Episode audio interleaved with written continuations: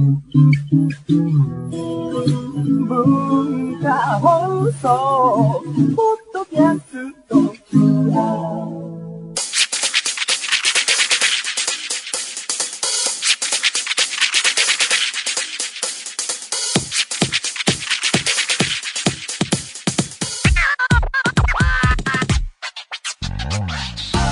んばんは。内山聖輝のワンルーム。パーソナリティの内山聖輝です。えー、10月入りましたけれども、えー、それで秋がこういよいよ深まってくるのかなと思いきやまだまだ東京の方はですね暑い日が続くというかねえびっくりですよね。日によってはサングラスかけて半袖着て外歩くの気持ちいいみたいな天気もあったりして夏かみたいなえー、時もありますが、えー、お元気でしょうか？ね、あのー、高校生の人とかは体育祭とかが終わったり、これからあったりする人もいると思いますがね、えー、そういうイベントのシーズンでもありますね。僕の行ってた高校では、文化祭と体育祭が連チャンで行われてたので、だからその、それぞれ準備の日があり、本番の日があり、で、終わったら片付けだけする日があったりしてね、なんかそれが2回続くので、その月間はなんか勉強本当全くしないイベントばっかりやってるスケジュールだった覚えがあるんですけど、子供心になんかこんなに遊びほうけてて僕らはいいのかなと思ったりしましたけどね、えー、楽しく過ごしていただければと思いますが、あの、一方で最近あと、宇多田ヒカルさんの新譜が出て新しいアルバムが出て、えー、毎日ちょこちょこ聴いてるんですけどもね。あの僕は iTunes で、買って iPod に入れて聴いてるんですけど CD の方がすごい大ヒットしてるそうでしかもね通常版一つだけっていう売り方なので、えー、ジャケット違いとか、えー、何かのチケットが入ってるとかいわゆる特典みたいなものがついていなくて、ね、DVD とかがついてたりする昨今ですから最近はそれなのにランキングで1位取ったりしていると。すごいことですよね。なんか普通に CD 出して売れるっていうことがあるんだなっていうのがねあのー、現象として面白いなっていうかすごいなって思ってるんですけれども。まあえー、アルバムの中では「あの花束を君に」っていう曲が好きで、えー、ほぼ毎日聴いてるんですがあの朝ドラの主題歌で使われていてでちょこっと朝ドラは見てたんですけどその時あの、まあ、それで主題歌として使われてる時は、まあ、シンプルでいい曲だなっていうぐらいの感想だったんですけれども通して聴いてみるとすごい印象がガラリと変わってあの2番からの展開に驚いたっていうかうわかっこいいみたいに思ってそれでもう大好きになって日々聴いていて頭から離れないですね。えー、そんな日々です、えー、それでは内山聖輝のワンルームスタートです。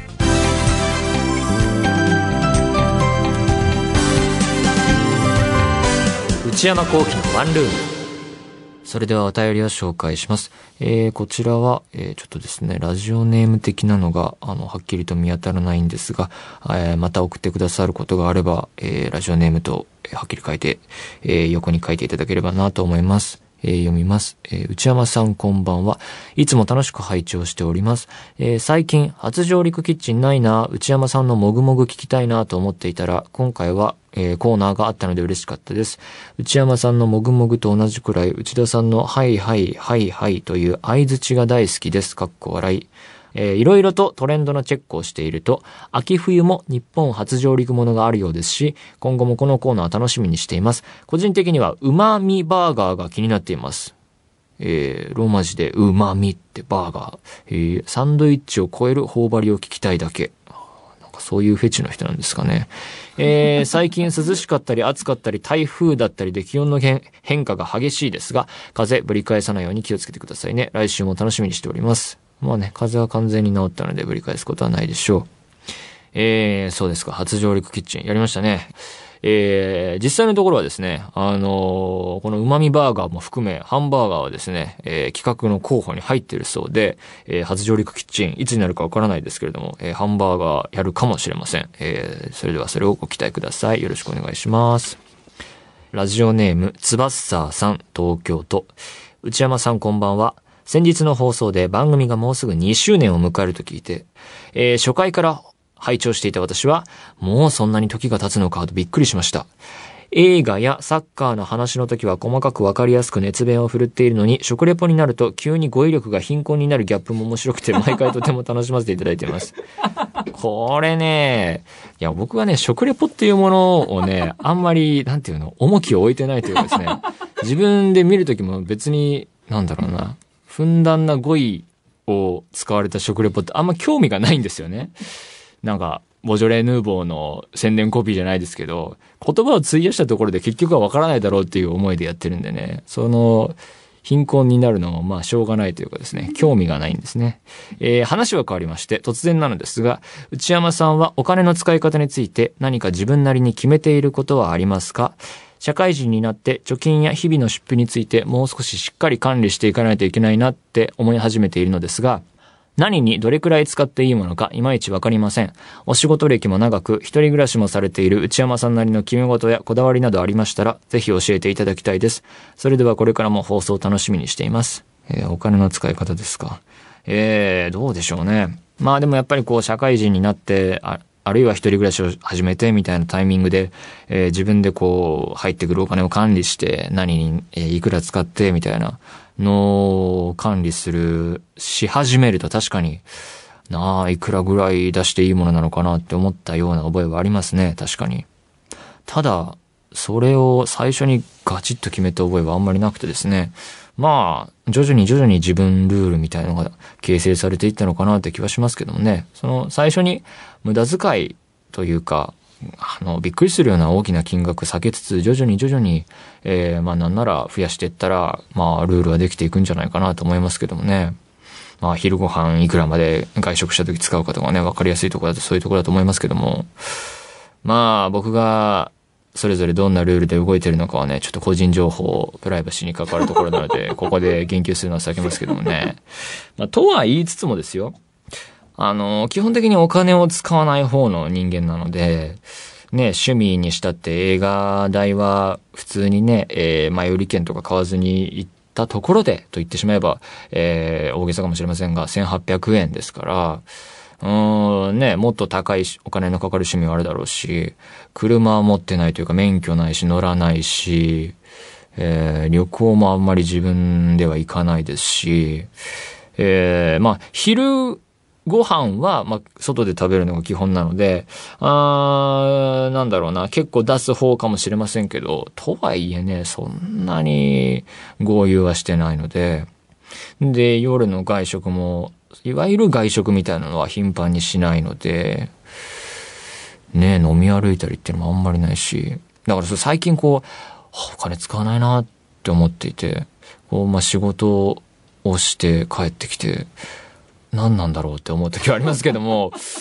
かといって別に不満があるわけでもないので、まあ、いっかって感じですけどね、欲しいものとかがあればあれですけど、特にね、ないんでね、なんでしょうね。うん。それはちょっと、ある種テーマではあるかもしれないですね。今後のというか、今の。うん。まあ、家計簿みたいのも全くつけてないんでね。うん。貯金を計画的に毎月いくらごと入ってくるものから残すみたいなのも一切してないので、講座見て、ああ、こうなってるんだって思うぐらいですね。うん。そんなぼんやりした感じですね。えー、こちら、ラジオネーム、愛さん、二十歳。内山さんこんばんは。いつもラジオ楽しく拝聴しています。内山さんの声はとても落ち着きます。これからも楽しいラジオを楽しみにしています。話は変わりますが、私は今年20歳を迎え、友達や家族とお酒を飲むようになりました。まだ飲み慣れていないため3%など飲んでいますが、3%、アルコール度数が3%のお酒などを飲んでいますが、すぐに赤くなったり頭がふわふわしてしまいとても弱いようです。お酒が弱いとなんだかノリが悪いみたいに思われてあまりそのような場が好きではありません。喋るのもあまり得意でないので、えー、飲み会も周りが飲んで楽しんでる中、寂しく食べています。えー、内山さんもお仕事でいろいろな方と飲む機会が、えー、あると思いますが、どのように過ごされていますか？無難にこのような場を乗り切る方法、よかったら、え、教えてください。え、だんだん寒くなってきました。お体にお気をつけてください。お仕事でいろいろな方と飲む機会っていうのはね、僕はあんまりないくてですね。えー、付き合いが悪い方なので、あんまり行かないんでね。で、行かないを続けていくと、行かない人っていうみんなの頭の中での認識になっていくので、えー、そもそも誘われないとか、突然の呼び出しとかもあんまりないので そういう感じになってきてね、うーん、なんかもうちょっと数年前、今僕26なんで、20代前半の頃とか結構突然の呼び出しとかあった気がするんですけどね、最近は滅多にないですね。あ、でも、あの、ちょうどこの収録日の前日にですね、あの、仕事の飲み会みたいなの久々に行きまして、結構飲んでしまいまして、えー、しかもなんか、飲める二人が並んでいたので、悪乗りが始まってしまって、まあそのね、あの真似しないでくださいよ。相当飲める奴らがやってることですかね。俺の酒が飲めないのか的なもうバカなのやっててね。ほんで、こうワイングラスをカチンと合わせてね、じゃあ飲むぞみたいな。バカかみたいなことをね、久々にやってしまいましたけどね。まあ楽しかったですね。まあそんな感じでね、あんまりこう飲む機会がないんですけれども、まあでも弱いならね、本当に、あの、体でアルコール受け付けないっていう人もいるので、無理して飲む必要は全くないでしょうね。えー、だから、その空気が悪くなるみたいなこともね、絶対気にしない方がいいと思うので、あの、自分の特徴を、まあだから、それこそさっきの僕の付き合いの悪いキャラクターじゃないですけど、こう私は飲めないですよっていうのをちゃんと周りから、周りに伝えていって、ああ、じゃあ、あの、この子は飲めないんだなっていうのに認識されていけば、まあ改善していくと思いますがね。えー、だから、そこからこう、あ、これだったらちょっと飲めるなので、みたいので変わっていく可能性もあるし、えー、喋るのもあんまり得意でね、まあそれはしょうがないですね。えー、寂しく食べています。まあ、それもよしと。それも嫌だったらまあ、飲み会もう行かなくていいんじゃないですかね。えー、全然大丈夫だと思います。というわけで、えー、皆様からのお便り引き続きお待ちしています。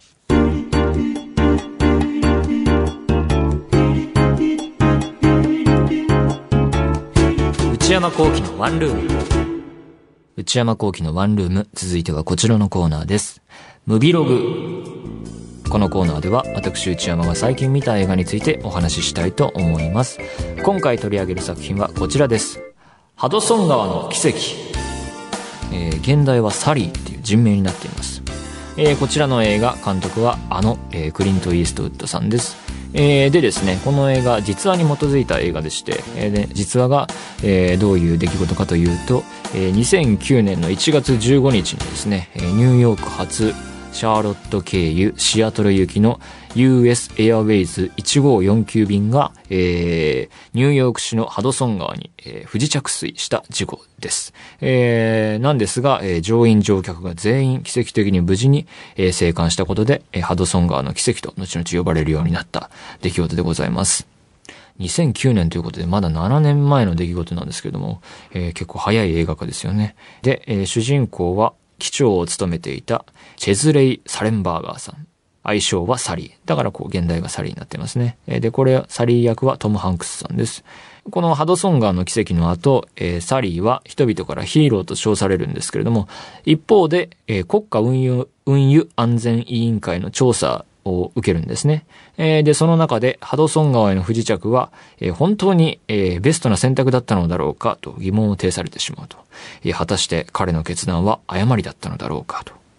で、クリント・イーストウッド監督は、1930年生まれで、現在86歳。すごいですよね。86歳でこんなに映画撮り続けてるわけですからね。えー、前作、アメリカンスナイパー。これも実話ものですけども、えー、アメリカで大ヒットして、えー、で、今回のハドソン川の奇跡もかなりヒットしてるっていうね、すごい人です。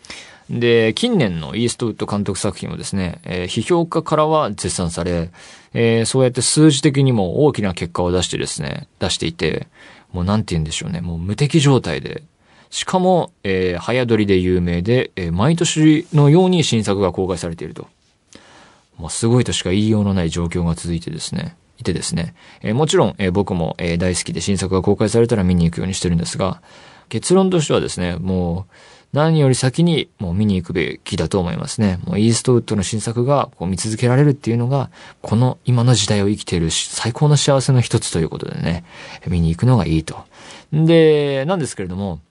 ハドソン川の奇跡の例の出来事を映画にするっていうニュースを去年、えー、目にした時にですね、えー、そういったこう美談的なことを、奇跡的な美談を映画化して面白いのかなっていう疑問が浮かんだんですね。まあ、その、全員、えー、幸運なことに助かったっていうことは世界中が知ってるわけで、えー、そんな中で映画化するっていうのは、まあ、どう調理するんだろうなと思ったんですけれども、予告を、えー、今年に入って見て、あ、なるほどと思ってですね、その、事故そのものだけを描くんではなく、機長っていう個人と組織みたいなものが対立する様子を描いているんだと。で、その組織っていうのは、まあ、後ろには国家があったり、で、抽象化するとシステムと言ってもいいと思うんですけども、そういったものと対立する様が描かれるんじゃないかと予告を見てそんな印象を受けたんですね。で、その、ああその個人が、えー、あんなに、えー、頑張ってベストを尽くしたのに、もしかしたらそれがもう報われないかもしれない、えー、っていう不条理を描くのかなと。それは確かに素晴らしいドラマだなと思って期待が高まったんですね、予告を見て。で、本編を見たところですね、その予告の印象ともまた違う感じの映画だったんですね。で、今回、あの、IMAX の劇場で見たんですが、えー、3D ではなく 2D で、あの、今回この映画は 2D、えー、のみですので、えー、で、IMAX で見たんですけども、IMAX カメラでほぼ全編撮影してるらしくてですね、その IMAX カメラっていうのも、その、新しい IMAX カメラらしくてですね、86歳でもそういう新しいことをどんどん取り入れる感じも本当にすごいなと思うんですけれども。で、通常の、えー、劇場と IMAX シアター今回何が違うかっていうと、いわゆるアスペクト比、つまり画面の縦と横のこの重央比が、えー、まあその、映す形式として違うので、聞いた話によれば、通常の劇場だとその IMAX バージョンをトリミングしたような形になってるらしいですね。まあそれで別に見て、その、著しく何かが失われるってことはないんですけれども、だからそういう意味では IMAX、えー、シアターで見る意味は結構あるんじゃないかなと思いますね。そういう意味でも。で、僕が見たのは IMAX のかなりスクリーンの結構前の方の席で、で、画面の細かいところまで結構見えたんですけど、その見え方のはっきりさ加減がですね、すごくて、その肌の質感だったり、物の質感だったりっていう、その表現力が凄まじいなっていうか、こうデジタルではあるんですが、その、その見ていて新感覚の映像であることは間違いなかったですね。まあやっぱり次はあの通常の劇場で今度は試してみたいなと思っていて、少し今度は離れた席で見たいなと思っています。2回目を。えー、で、本編の方なんですが、まあ、96分っていう短い尺なんですね。まあそれも結構いい長さだなと見終わって思うんですけれども、というのもこう映画を見るときに結構尺、このつまり全体の長さっていうのは、あの注目すると結構面白くてですね、あの長すぎる短すぎるっていうのをあの、思ったりする時もあると思うんですが、そこで、あ、じゃあ何分だったんだろうって見てみると、あ、これやっぱり映画の内容に対して長かったんだなとか、逆に短かすぎたのかなっていう考える、えー、ヒントになると思うんですね。で、その90分っていうのは結構一つの基準で、この90分のいい映画っていう観点から見ても結構、あの、いろいろあると思うんですが、で、今回はそれが結構バシッと決まったんじゃないかなと。で、そもそもですね、この今回のこの描かれる、えー、事故が発生してから、えー、その不時着するまで、そのホームページにキャッチとして付けられてるんですけど、208秒だと。本当にあっという間の出来事なんですね。だからこう、その尺、事故だけを描くんだったら、それで終わってしまうし、どうすんだろうと思いつつ見てたんですけれども、その96分がですね、本当にシンプルかつ淡々とした作りというか、そうそういう意味で予告予告の印象と全然違ったんですね。なんていうかですね、その事故自体と、まあそういうの、それがいろんな角度から描かれるんですけれども、それと、えー、その、少しの前後の出来事が並べられる作りになっているんですが、なんて言うんでしょうね、あの、機長、サリーの人生を深く掘るわけでもなく、貴重の家族もそんなに詳しくは描かないし、かといってそれに乗った乗客の人生を描くことで、えドラマを狙うわけでもあんまりないっていう、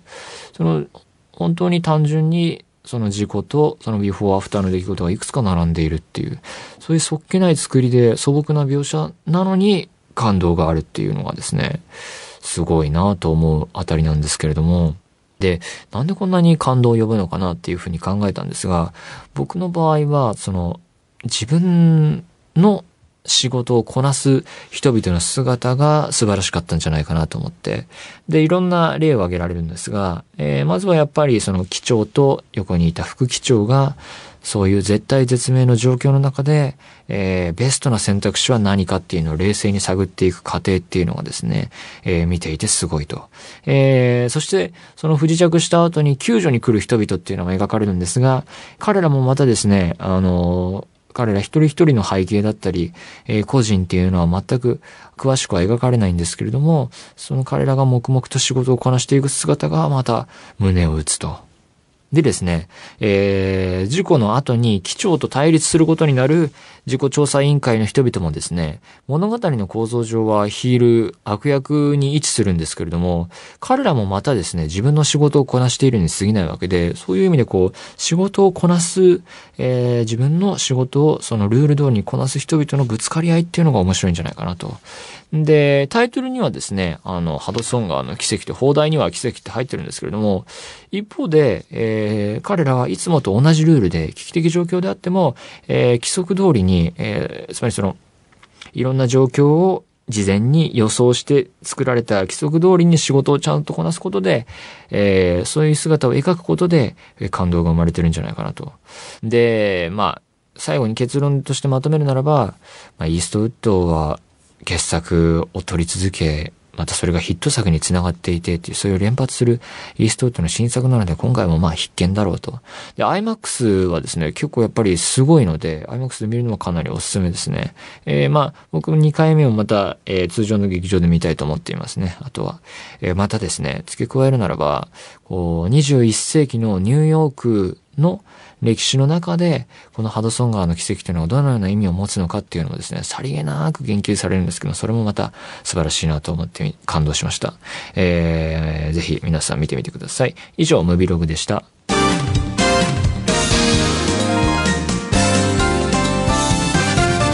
内山幸喜のワンルーム内山さん、これ、買いです。こちらは買い物部署の私内山の財布をこじ開けられるような買いな商品をリスナーの皆様にお勧めしていただくコーナーです、えー、最近僕が普通に買ったのはタフトブラシっていうですね歯ブラシの一種で何て言うんですかねこう画像検索してください。ラジオの喋り手としての職務ちょっと今放棄しそうになりましたけど。あのね山形山形のこう一点のブラ歯ブラシなんですよ。あれ？なんか様子がおかしいぞ。まあそれはねあの矯正とかしてる人によく勧められる歯ブラシなんですけどね。それを買いましたね。はい。まあね場合によってはこの部分カットしていただければね 何のしょうもない話でね、えー、編集点とか作っていきますからね。はい早速紹介してまいりましょうラジオネーム、えー、ゆうのすけさんかな二十歳の方。男性、大学生、埼玉の人。えー、内山さん、スタッフの皆さん、こんばんは。以前、ラジオで内山さんは生活リズムを改善したいけど、なかなか早起きできないとおっしゃっていましたね。そんな内山さんに私がお勧めする商品が目覚ましカーテンです。こちらの商品をカーテンレールに装着すると、あら不思議、自動でカーテンを開けてくれるのです。スマートフォンと連動しており、設定した時間にカーテンを開けてくれるので、太陽光の力によって気持ちよく目覚めることができるのです。私も朝が苦手で、目が覚めてから体にスイッチが入るまでが長かったのですが、太陽光で起きるようになってからは自然に目が冴えてきて起きるのがだいぶ楽になりました。えー、値段も3985円とお手頃なので、ぜひご検討を。なるほどね。これが例の目覚ましカーテンですか。あ、こういう感じなんだ。あのー、まあ、だから要はこれ、自動でカーテンを開けてくれるんですよね。時間を設定して。ただこれ問題が一つあってですね、僕が今寝ている部屋のカーテンがですね、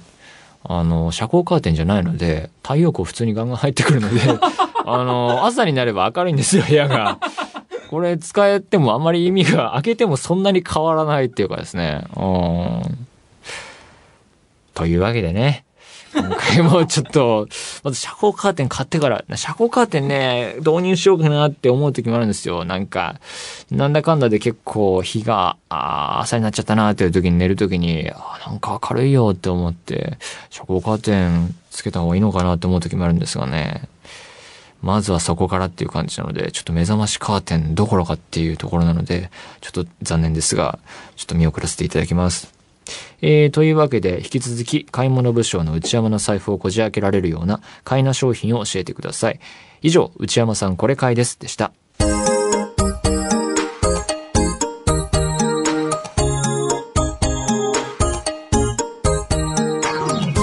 内山幸喜のワンルーム、そろそろお別れの時間です。まあ、今回も買い物は見送らせていただいてしまいましたが、どうなんですかね皆さんは、あの、寝室は大体、遮光カーテンなんでしょうかね遮光カーテンの人向けですよね、明らかにあの製品おそらくは。うん。